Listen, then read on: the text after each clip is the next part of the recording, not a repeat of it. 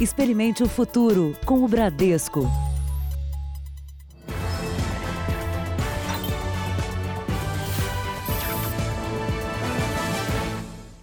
Olá, boa noite para você. Boa noite. Começamos com um movimento de solidariedade. Estudantes da área de saúde que querem ajudar no combate ao coronavírus já estão se cadastrando no Ministério. Quem for selecionado vai receber um treinamento. Iniciativa de coragem, né? E olha, mesmo sabendo que vão enfrentar riscos, nossos futuros doutores querem atuar na linha de frente e ajudar a salvar vidas. Depois de anos de estudo, Paula está pronta para atuar no combate à pandemia. A estudante de medicina já se inscreveu no edital lançado pelo Ministério da Saúde. Como futura médica, eu decidi me inscrever principalmente para conseguir combater na linha de frente é, o Covid. A medida do governo permite que alunos do quinto e sexto anos de medicina sejam recrutados para atuar nos hospitais. Eles vão receber uma bolsa entre 500 e mil reais, dependendo da carga horária, e ainda 10% de pontuação no programa de residência. Eu acho que os benefícios são, são bons, eles são bem atrativos para conseguir o maior número de pessoas interessadas a participar desse voluntariado, mas perto do benefício que o programa pode oferecer à população, ao próprio país, aos sistemas de saúde, é algo mínimo. Os médicos mais experientes acreditam que os estudantes do quinto e sexto ano já têm formação teórica praticamente completa e até alguma experiência prática com os internatos em diferentes hospitais. Por isso, eles poderiam integrar as equipes de centros de triagens como esse e ajudar a identificar os pacientes com sintomas leves e aqueles que precisam de maiores cuidados. Mas o ideal seria que todos esses estudantes recebessem um treinamento antes de iniciar o trabalho. Pelo menos ensiná-los os sinais de alerta, né? Para eles ficarem atentos em quem precisa entrar imediatamente para a sala de emergência, quem são os pacientes graves que precisam de mais exames complementares e quem são os pacientes mais tranquilos. Eu acho que esse treinamento eles precisam ter. Na linha de frente, os estudantes sabem que estarão mais expostos ao risco de contaminação. Caio quer trabalhar na triagem. Ele já se prepara prepara para ficar longe da mãe e morar com outros estudantes enquanto estiver recrutado na luta contra o coronavírus. Então acabaria que eu teria que morar com eles para não pôr minha mãe em risco mesmo. É, é uns ossos do ofício. E esse programa também vale para estudantes do último ano de enfermagem, fisioterapia e farmácia. Veja agora outros destaques do dia. Brasil registra mais de 9 mil casos da Covid-19. Governo lança aplicativo para pagar auxílio de 600 reais. Respiradores da China encomendados para o Nordeste são retidos em Miami. Remédio para câncer de pulmão pode ser usado contra o vírus.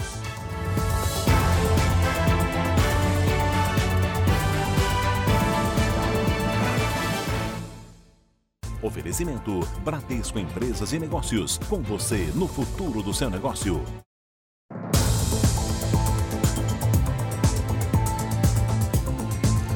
Na contramão dos postos de trabalho parados por conta da quarentena, o setor da construção civil não mudou o ritmo das obras. É, mas para funcionar, as empresas precisam atender às exigências das autoridades de saúde. Na entrada do canteiro de obras, virou regra medir a temperatura de todos os operários no início do expediente. Outra medida é a higienização dos equipamentos. E tem uma recomendação para que os funcionários mantenham distância mínima de um metro e meio. Os mesmos cuidados são obrigatórios em outras 10 obras da empresa. Só nesta aqui trabalham 200 pessoas. No total, são mil funcionários em atividade. E por isso, até agora, a construtora não fez qualquer alteração no cronograma dos projetos o ritmo do trabalho continua. Até esse momento, enquanto é permitido, continuamos trabalhando em obras, mantendo os prazos de entrega e respeitando todos esses critérios. Enquanto a execução continua, as vendas já tiveram uma queda de 60%. A gente consegue fazer com que as vendas aconteçam. E o importante é que elas estão acontecendo, não no ritmo que vinha, mas a gente tem vendido e o mercado em si, ele teve uma queda, mas ele não parou. Antes da pandemia, a construção civil acelerava, com o consumo estimulado pelos juros mais baixos da história, e gerava novos empregos. Depois de abrir 18 mil vagas em 2018, criou 71 mil postos de trabalho no ano passado. Para o presidente da Associação Brasileira de Incorporadoras Imobiliárias, quando tudo isso passar, o setor pode ser um dos motores para a recuperação da economia, se o governo investir em programas habitacionais. Taxas mais baixas para que a prestação caiba no bolso dessas pessoas. Para você ter uma ideia, a cada meio por cento que você abaixa na taxa em um programa habitacional, você inclui da ordem de 1,4 milhão de pessoas. E olha, uma notícia que preocupa no meio dessa crise toda: o índice que mede a inflação das famílias mais pobres acelerou em março, puxado pela alta no preço dos alimentos. Filadelfo é motorista de aplicativo. Por estar sempre na rua, é ele quem faz as compras de casa e já percebeu que os preços estão mais altos. O arroz está muito caro, a carne subiu de novo, a verdura principalmente. O índice de preços ao consumidor classe 1 que mede a inflação das famílias de baixa renda, ficou em 0,49% em março. Cinco das oito classes de despesa que compõem o índice tiveram alta, mas a maior variação foi no item alimentos, justamente o que tem mais peso para famílias com renda entre um e dois salários mínimos. Este economista afirma que a alta é efeito da pandemia do coronavírus. A gente é, entrou, ligou o botão do pânico, né, é, muito rápido e foi para o mercado estocar alimento, né, estocar é, mantimentos. E esse fator é o, é o primeiro a impactar a inflação, né?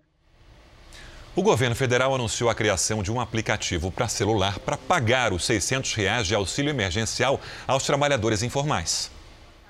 O aplicativo estará disponível para ser instalado em celulares e tablets a partir de terça-feira.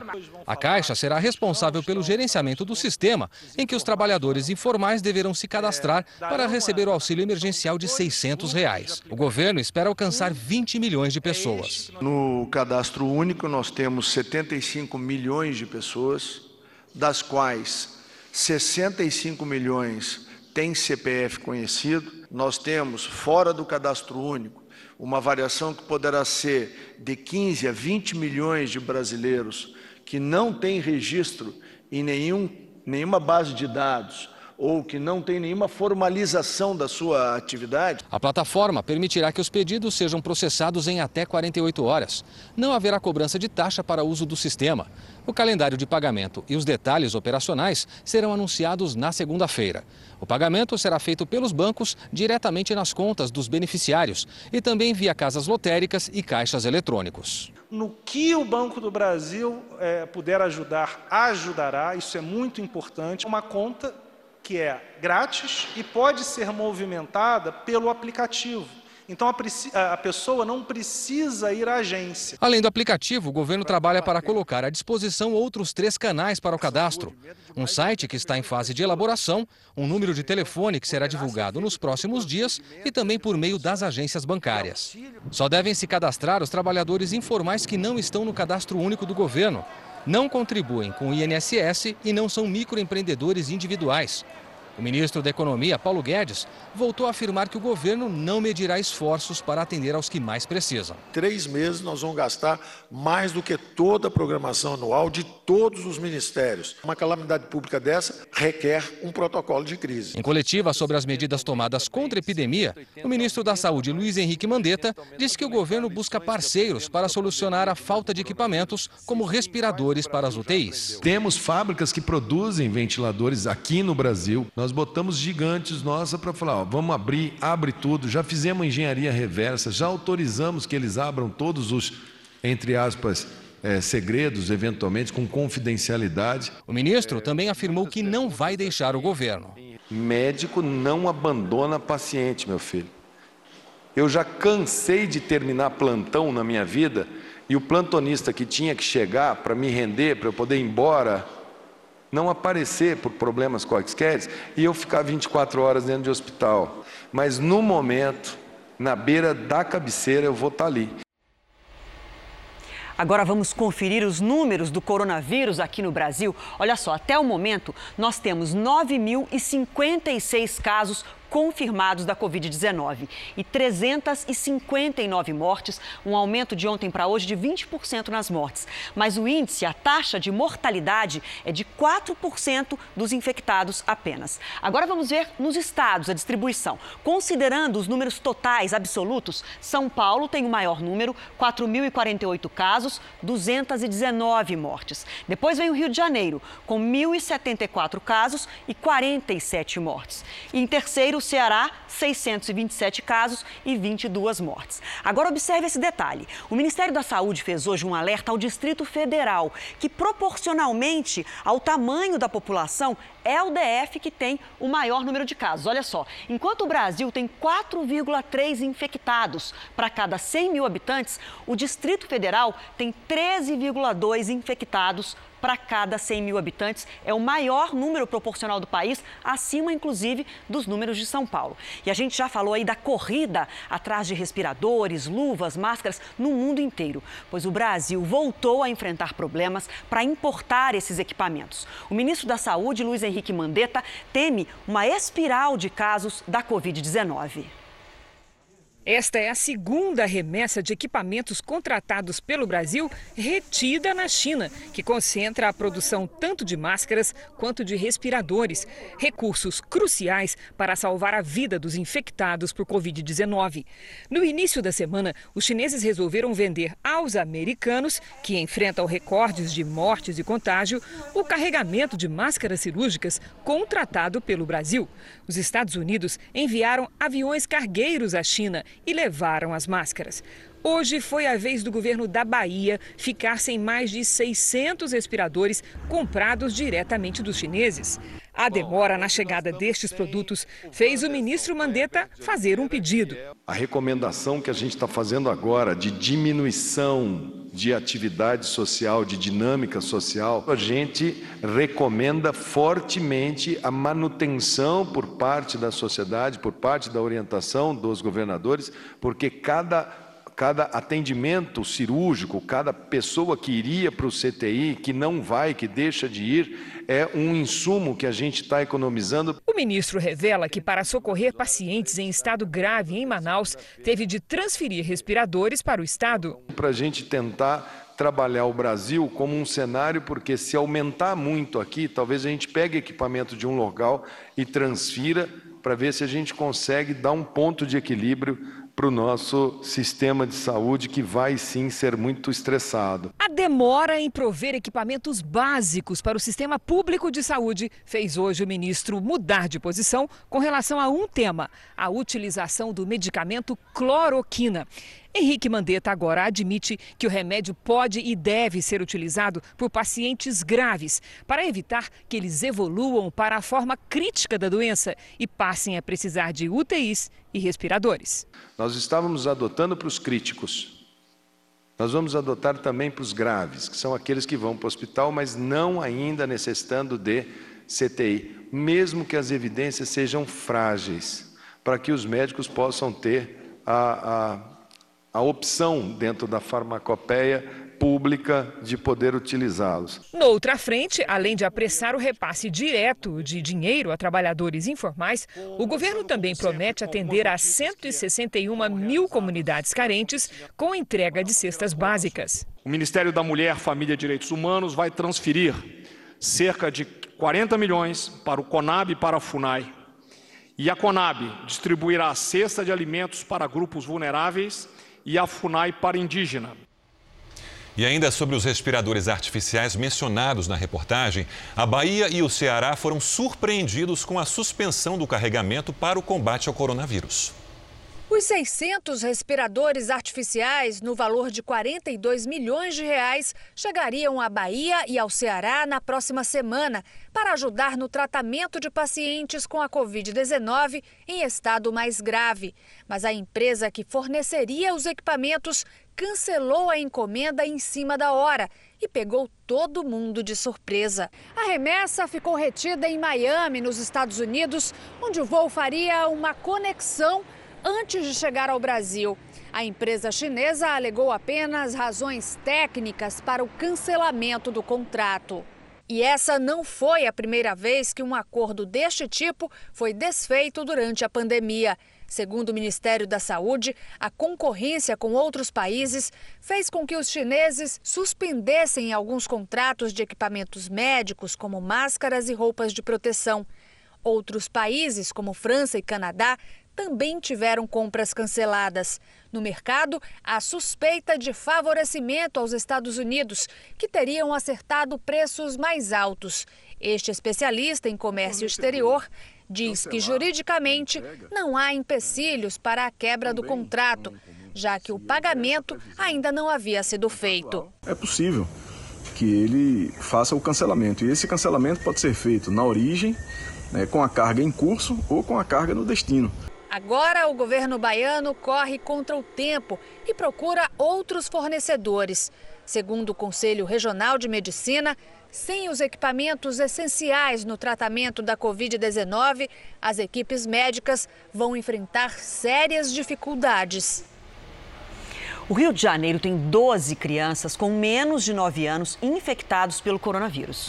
Esse grupo, com essa faixa etária, costuma ter sintomas mais leves, mas o preocupante é que esses jovens podem transmitir a doença para os adultos.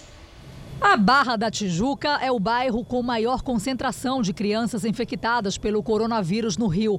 São 12 entre 0 e 9 anos. A maioria é de bebês com pouco mais de um ano. De maneira geral, os sintomas do coronavírus em pacientes tão jovens costumam ser mais brandos. Ainda não há vítimas fatais neste grupo etário no Brasil. O problema é que as crianças podem transmitir o vírus ou serem portadoras de doenças que agravam o quadro de saúde. Se essas crianças tiverem algum problema, como por exemplo é, as asmas, as alergias, as bronquiolites virais que predispõem a ter uma coisa mais grave, essas crianças que são mais frágeis, possivelmente vão ter um problema maior com o vírus. Para reforçar o atendimento aos infectados, no Rio Centro, 70% do hospital de campanha já está pronto. Na área de 7 mil metros quadrados, serão 500 leitos, sendo 100 de UTI. Todos os leitos têm 9 metros quadrados, o padrão estabelecido pela Organização Mundial de Saúde. E todos eles estão adaptados com essa tubulação para receber respiradores, caso haja necessidade, mesmo fora da UTI. Inicialmente a gente ia preparar só os 100 leitos, depois a saúde nos pediu para que a gente equipasse todos os leitos, os 500 leitos, com a previsão para respirador. A previsão é que o hospital comece a funcionar dentro de uma semana, com mil profissionais de saúde trabalhando diariamente. No complexo do Maracanã, mais uma unidade está em construção. Serão 400 leitos à disposição dos doentes, 80 para atendimentos de emergência. A Fundação Oswaldo Cruz também está construindo um centro hospitalar com 200 vagas para o tratamento intensivo e semi-intensivo dos pacientes graves. O Hospital das Clínicas de São Paulo começou uma campanha que une anônimos e famosos com um objetivo em comum e nobre: arrecadar fundos para a compra de equipamentos e melhorar o atendimento a pacientes com coronavírus. Vamos ao vivo com Giovana Risado. Como é que vai funcionar a campanha e como ajudar, Giovana? Boa noite. Oi, Sérgio, boa noite para você, boa noite a todos. A campanha está sendo feita pela internet através de uma plataforma de arrecadação. A expectativa, Sérgio, é de arrecadar 10 milhões de reais. Até agora o hospital conseguiu 3 milhões e muita gente já aderiu. Rodrigo Faro, Michel Teló, também o Nando Reis. Olha, hoje tem pacientes de cerca de 200 pacientes estão internados por aqui. Olha, a ideia desses profissionais de saúde partiu deles mesmos de fazer essa campanha. Só para se ter uma ideia, o número de máscaras saltou de 250 mil máscaras usadas por esses profissionais e agora com o coronavírus para um milhão de máscaras. Eu conversei mais cedo com o superintendente do Hospital das Clínicas e ele explica melhor então como esse dinheiro vai ser usado. Existe a necessidade uh, de termos ventiladores uh, para a respiração artificial, que isso vai fazer a diferença no, no, na jornada desse paciente que está se internando aqui. Mas existe uma grande auditoria auditando esses próximos meses que nós receberemos essa doação. Bela campanha. No Rio de Janeiro, a Marinha está produzindo máscaras de proteção para distribuir aos profissionais de saúde. Vou conversar com o repórter Pedro Paulo Filho. Como é que essas máscaras vão ser feitas? Pedro Paulo, boa noite. Olha, Sérgio, a Marinha está usando impressoras 3D para a fabricação das máscaras. Boa noite para você, boa noite a todos.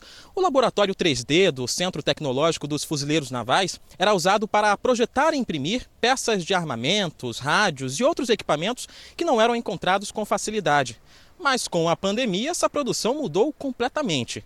Cerca de 20 máscaras de proteção são fabricadas todos os dias e a expectativa é que esse volume cresça, passando para 30 por dia. O laboratório ganhou reforço de médicos, engenheiros, professores e estudantes que já têm experiência nesse tipo de fabricação. A Receita Federal também colaborou com esse mutirão, fornecendo sete impressoras. Do Rio de Janeiro, Pedro Paulo Filho. Obrigado, Pedro Paulo. Com a pandemia da Covid-19, a população carcerária está em alerta, até porque tem muitos presídios superlotados, Adriana. Exatamente. Bom, e esses presos, eles precisam ter condições mínimas de limpeza. É por isso que um projeto da Igreja Universal vai distribuir em presídios meio milhão de kits de higiene em todo o país até o final desse mês. Pelo caminho, centenas de doações. O trabalho começou cedo com o carregamento dos caminhões. A hora agora é de ajudar, ainda mais nesse momento de calamidade que o país está vivendo. No meu trabalho, a gente arrecadou com o pessoal né, que pudesse ajudar. Desde o início do ano, os voluntários têm a tarefa de arrecadar itens de higiene. Os kits são formados por papel higiênico, pasta escova de dente, sabonete, barbeador e absorvente. São 7 milhões e meio de reais em produtos que agora vão chegar nas mãos de quem precisa dentro dos presídios.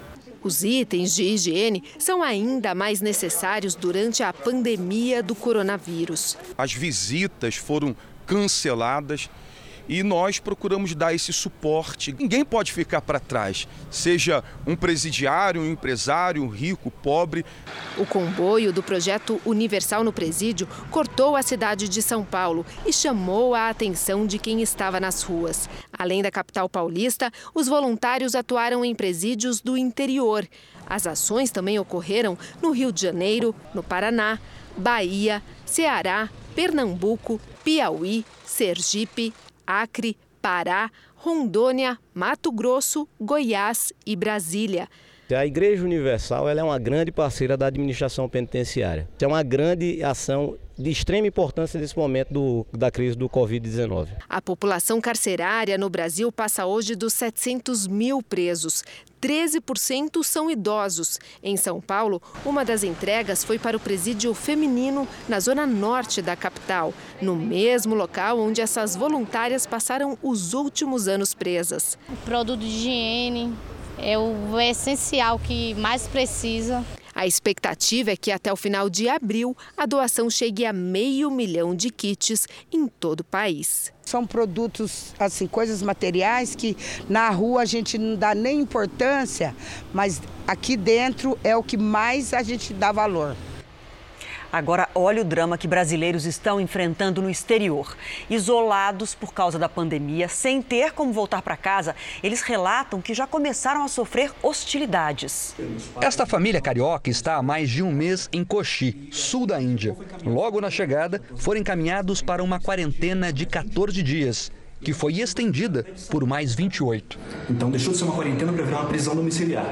A gente até então dependia de ligar os serviços de entrega, só que até esses serviços começaram a faltar comida. Eles foram obrigados a racionar as refeições.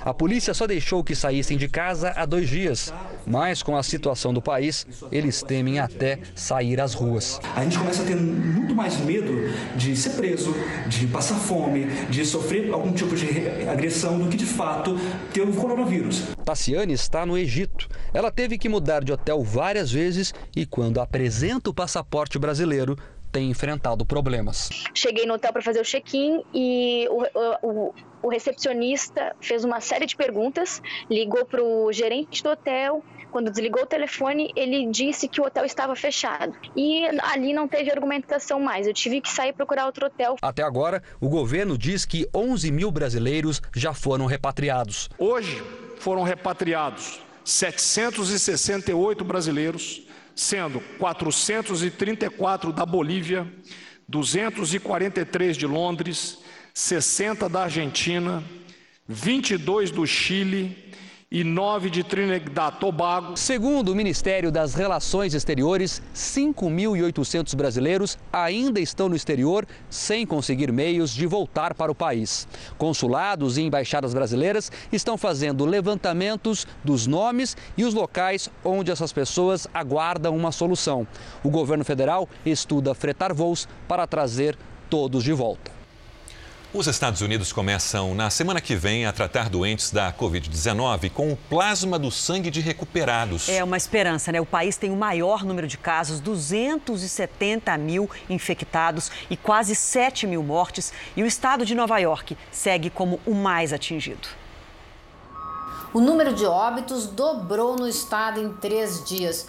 O governador de Nova York assinou uma ordem executiva hoje que dá ao Estado o direito de apreender respiradores mecânicos nos hospitais que têm um número maior do que necessitam no momento e entregar aos hospitais que estão precisando. O prefeito de Nova York disse que o sistema de saúde da cidade entrará em colapso no domingo e pediu mais médicos, enfermeiros e respiradores mecânicos enquanto é tempo. Os hospitais precisam urgentemente de material de proteção, luvas, máscaras especiais, aventais. Centros de atendimento em Nova York devem começar a tratar pacientes com o plasma de quem já foi curado do coronavírus na semana que vem, mas precisam de doadores. Enquanto os hospitais de Nova York estão lotados, o navio da Marinha só recebe pacientes sem suspeita de coronavírus ele está praticamente vazio. Dos mil leitos disponíveis, apenas 19 estão ocupados. E vamos agora ao vivo até os Estados Unidos conversar com a nossa correspondente Heloísa Vilela, que está em Nova York, porque o presidente Donald Trump falou agora há pouco, não é isso, Heloísa, sobre o uso de máscaras. Boa noite para você. A recomendação agora é para que todo mundo que sai às ruas use máscaras, isso em todo o país. É isso mesmo? Boa noite, Adriana. Pois é, o presidente Donald Trump anunciou agora há pouco que o Centro de Controle de Doenças aqui dos Estados Unidos pede a todo mundo que use máscara para cobrir o nariz e a boca quando sair de casa. Mas o presidente ressaltou que isso é uma recomendação, é voluntário, e afirmou que ele mesmo não vai usar, mas que os americanos podem recorrer a máscaras de pano feitas em casa e não aquelas máscaras que os médicos e os enfermeiros precisam. Em outra frente da crise do coronavírus, a Secretaria do Trabalho americano disse hoje que 701 mil empregos foram eliminados no país em março. Com isso, o índice de desemprego aqui subiu de 3,5% para 4,4%. Adriana. Obrigada, Heloísa. Bom, e sobre essa crise econômica, a pandemia do coronavírus criou uma crise como nenhuma outra, muito pior do que a que aconteceu em 2008, começou lá nos Estados Unidos. Essa opinião é da principal executiva do Fundo Monetário Internacional, o FMI, a búlgara Cristalina Georgieva. Para ela, é preciso que todo mundo esteja unido e proteja os mais vulneráveis. Agora vamos ver como é que está a situação lá na Europa, não é isso, Sérgio? Começando com um dos países mais vulneráveis. Na Espanha, o número de mortes diárias por coronavírus caiu pela primeira vez desde o dia 24 de março. De lá para cá, os registros variaram entre 600 e 900 mortes por dia. Hoje foram 580. No total, até agora, a Espanha registrou mais de 100 mil casos de Covid-19. O país tem quase 11 mil mortos. Outros 30 mil pacientes já estão livres da doença. No sul do país, uma pequena cidade de 1.400 habitantes se isolou das outras desde 14 de março e não registrou caso de contaminação. Quem precisa sair tem o carro desinfectado ao voltar. Durante a noite, carros com luzes e música circulam pelas ruas de Zahara de la Sierra. Na Itália, houve uma redução dos novos casos em relação ao dia anterior. E para conter ainda mais a disseminação, a Defesa Civil italiana anunciou que o país deve estender o período de isolamento até dia 2 de maio. A Organização Mundial da Saúde afirmou hoje que o confinamento ainda é a medida mais eficaz para conter a pandemia, mas precisa estar acompanhado de ações econômicas para garantir a subsistência da população, principalmente dos mais pobres. No Reino Unido, o príncipe Charles anunciou a abertura de um hospital de campanha em Londres, com capacidade para 4 mil pessoas. Até agora, 38 mil britânicos foram contaminados, 3.600 morreram. Veja agora os destaques do próximo Domingo Espetacular. A corrida em busca de tratamentos contra o coronavírus. Os experimentos no Brasil para combater a doença. A chegada dos testes rápidos ao país. A rotina incansável de profissionais de saúde no atendimento às vítimas como os artistas têm usado a música para alegrar e alertar o mundo sobre os perigos da pandemia. É no Domingo Espetacular, logo depois da Hora do Faro. Até lá. Veja a seguir: pesquisadores estudam remédios para transplantes de medula óssea contra o coronavírus. E ainda nesta edição, presos usam atestado médico falso de doenças crônicas para sair da cadeia.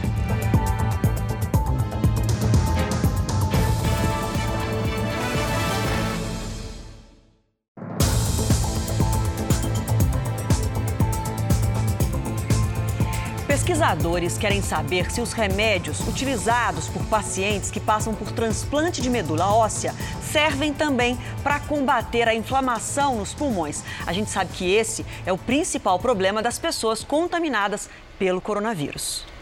Uma paciente com motivo em dobro para comemorar. Você tá boa, Nick? Primeiro, Nicole, de 8 anos, passou com sucesso por um transplante de medula óssea dois meses atrás. Depois, foi infectada pelo coronavírus e já está se recuperando. Tá sentindo alguma coisa?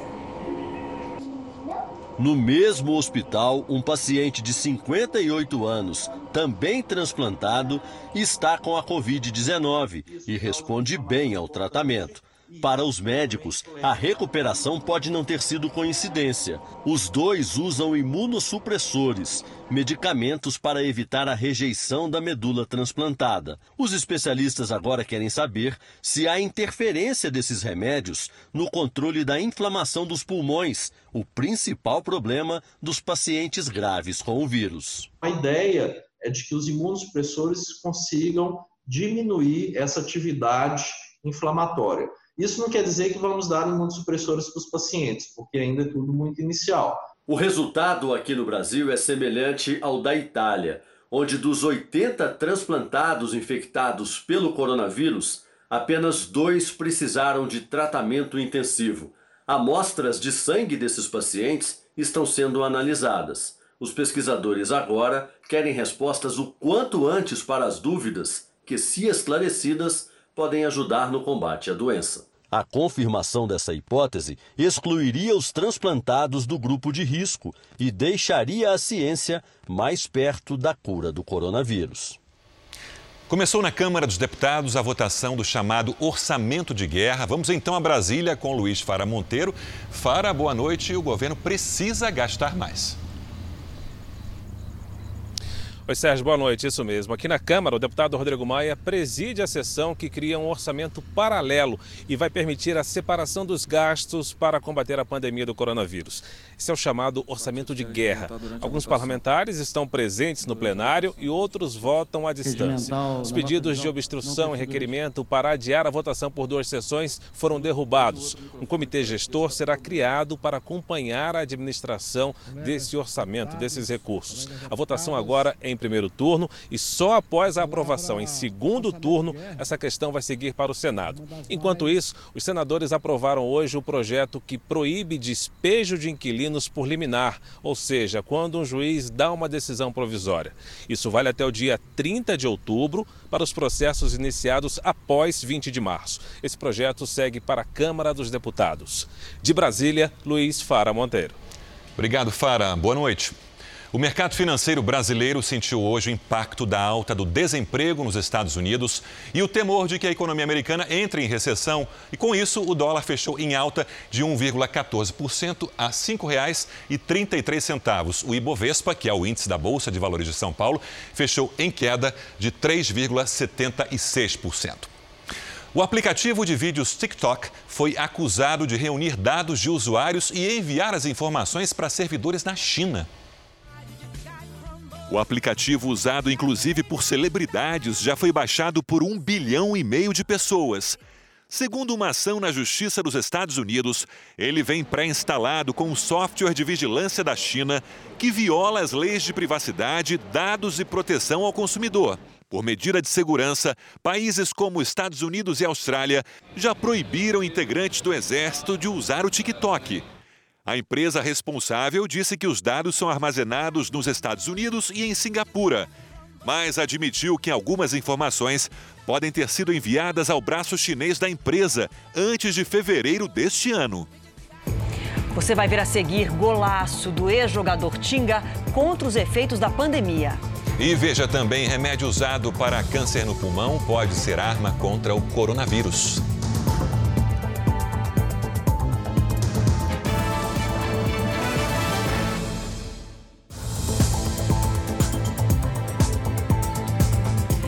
Semana, o governo de São Paulo flexibilizou a quarentena para cabeleireiros e manicures. Esses profissionais já podem atender nas casas dos clientes. Mas atenção, a recomendação é manter os cuidados de proteção. Há um mês e meio, sem ver a tesoura, o cabelo de Carlos pedia um corte. Você olha no espelho e você fica aflito, né? A vida precisa voltar a caminhar de forma normal, né? Quando soube que o cabeleireiro estava atendendo em casa, Carlos quebrou o isolamento. De início, eu percebi que os clientes também aderiram a essa reclusão total. Para você ter uma ideia, 95% dos meus clientes marcam via WhatsApp. O WhatsApp parou. Nesta semana, o governo do estado de São Paulo permitiu que prestadores de serviço, como manicures e cabeleireiros, atendam na casa dos clientes, desde que usem equipamentos de proteção. Michael, que abriu um salão há três meses, agora voltou a trabalhar. Tentando achar uma linha de equilíbrio aí para não ser muito é, inconsequente, mas também conseguir exercer a minha profissão. Na casa de Carlos, eles acharam melhor cortar o cabelo na garagem, que fica na área externa. Michael trouxe uma capa descartável e passou álcool em todos os instrumentos. Numa profissão em que é impossível manter a distância segura e recomendada de dois metros, todo cuidado é pouco. Os equipamentos de segurança, como luva, tesoura, são essenciais. Mas antes de mais nada, é preciso saber como usá-los. Ao tirar a luva, ela tem que seguir um, um, padrão, colocando a mão por baixo na primeira, para tirar ela invertida, e a mão por baixo na segunda. Então, veja que não é uma coisa simples, principalmente para quem não se encontra familiarizado com essa situação. O infectologista do Hospital Emílio Ribas reforça a importância dos cuidados no contato social para além da questão financeira, que não é desprezível, é, eu recomendo, nesse momento, fortemente que aguarde um pouco mais, para que todo mundo possa sair dessa situação com o menor risco possível. Muita gente até gostaria de ficar em casa em isolamento social. É, mas isso não é possível para todo mundo. Estamos falando dos trabalhadores que prestam serviços essenciais.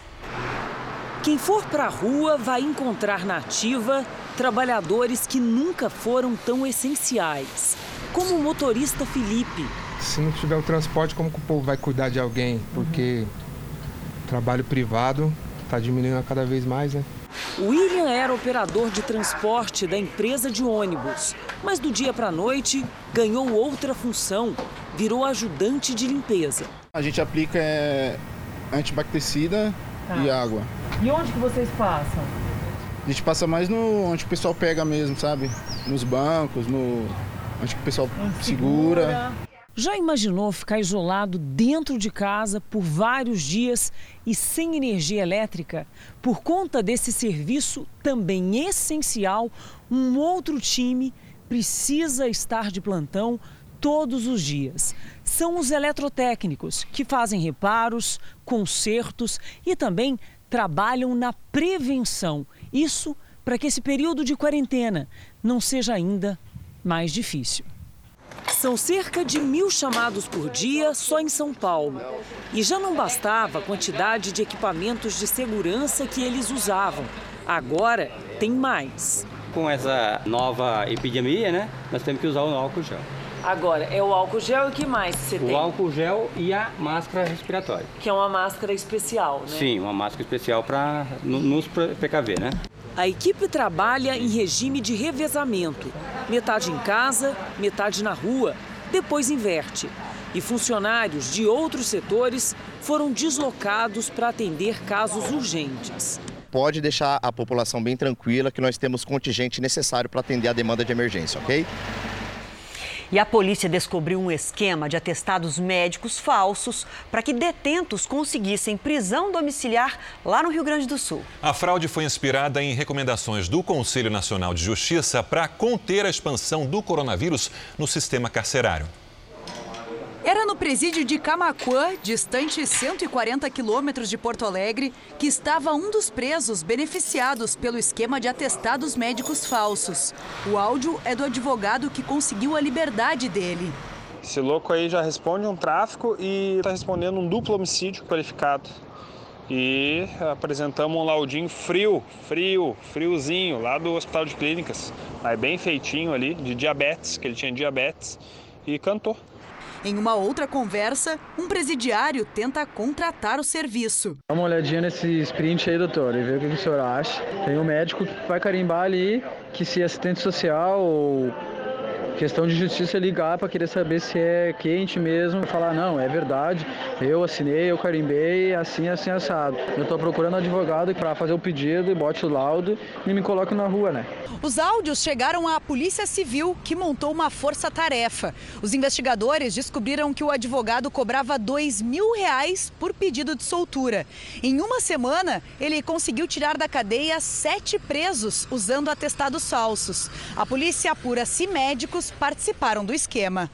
O Ministério Público Estadual alertou os juízes para que passem a checar com mais rigor os pedidos de liberdade. Isso é uma situação extrema, extremamente grave uh, e que pode causar um prejuízo muito grande em termos de segurança pública.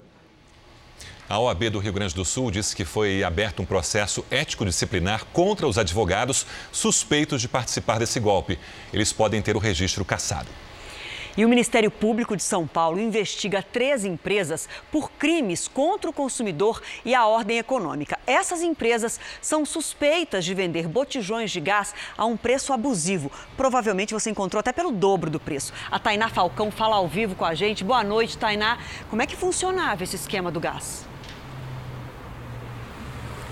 Boa noite. A investigação aponta para o que o Ministério Público chamou de conluio entre representantes de distribuidoras e alguns revendedores. Hoje, a Polícia Civil e o Procon realizaram uma operação aqui na Zona Leste de São Paulo em empresas acusadas de revenderem a unidade do botijão de gás acima do valor máximo permitido, que é 70 reais. Segundo a Polícia Civil, existem empresas neste momento de crise vendendo o produto acima de 100 reais. A gente conversou com o delegado responsável pelas operações. Vamos ouvir. Eles não podem circular com essa mercadoria, eles não têm autorização para essa venda, eles são intermediários. Hoje tiramos três intermediários da rua que estavam abusando do preço aí para a população e estão levando agora para a delegacia do consumidor. Hora da previsão do tempo. Lidiane já está aqui com a gente. Boa noite, Lid. Chega com algum alerta para esse primeiro final de semana de abril? Vamos lá. Boa noite para você, para todo mundo que nos acompanha aí do outro lado. Tem um aviso, viu? E apenas para mar agitado no litoral do Rio de Janeiro e também no Espírito Santo. Amanhã, várias cidades podem registrar a menor temperatura do ano logo cedo. Em Sete Quedas, Mato Grosso do Sul, mínima de 10 graus. No sul de Minas, 6. No interior do Paraná e também em Curitiba faz 7. E na Serra Catarinense, gelado. Apenas 2, com chance de geada. O dia pode começar também com nevoeiro em grande parte da região sul, leste de São Paulo e sul de Minas. Tempo firme temos também na metade sul do Brasil. No Nordeste, a chance para chuva forte acontece entre Pernambuco e o Maranhão. Nos estados do norte, em Goiás e também Mato Grosso, pancadas a qualquer hora. Em Goiânia e em Campo Grande, máxima de 30 graus. Em Rio Branco faz até 32 e em Florianópolis 26 graus. Tempo delivery? Vamos. Eu falei que a gente ia trazer o tempo delivery e ele vai para o Kleberson Carvalho, que é da cidade de Paulista, mas que fica lá em Pernambuco. Vamos lá, Kleberson. Olha só, o fim de semana para você e quem tá por aí vai ser abafado com 31 graus e pancadas de chuva.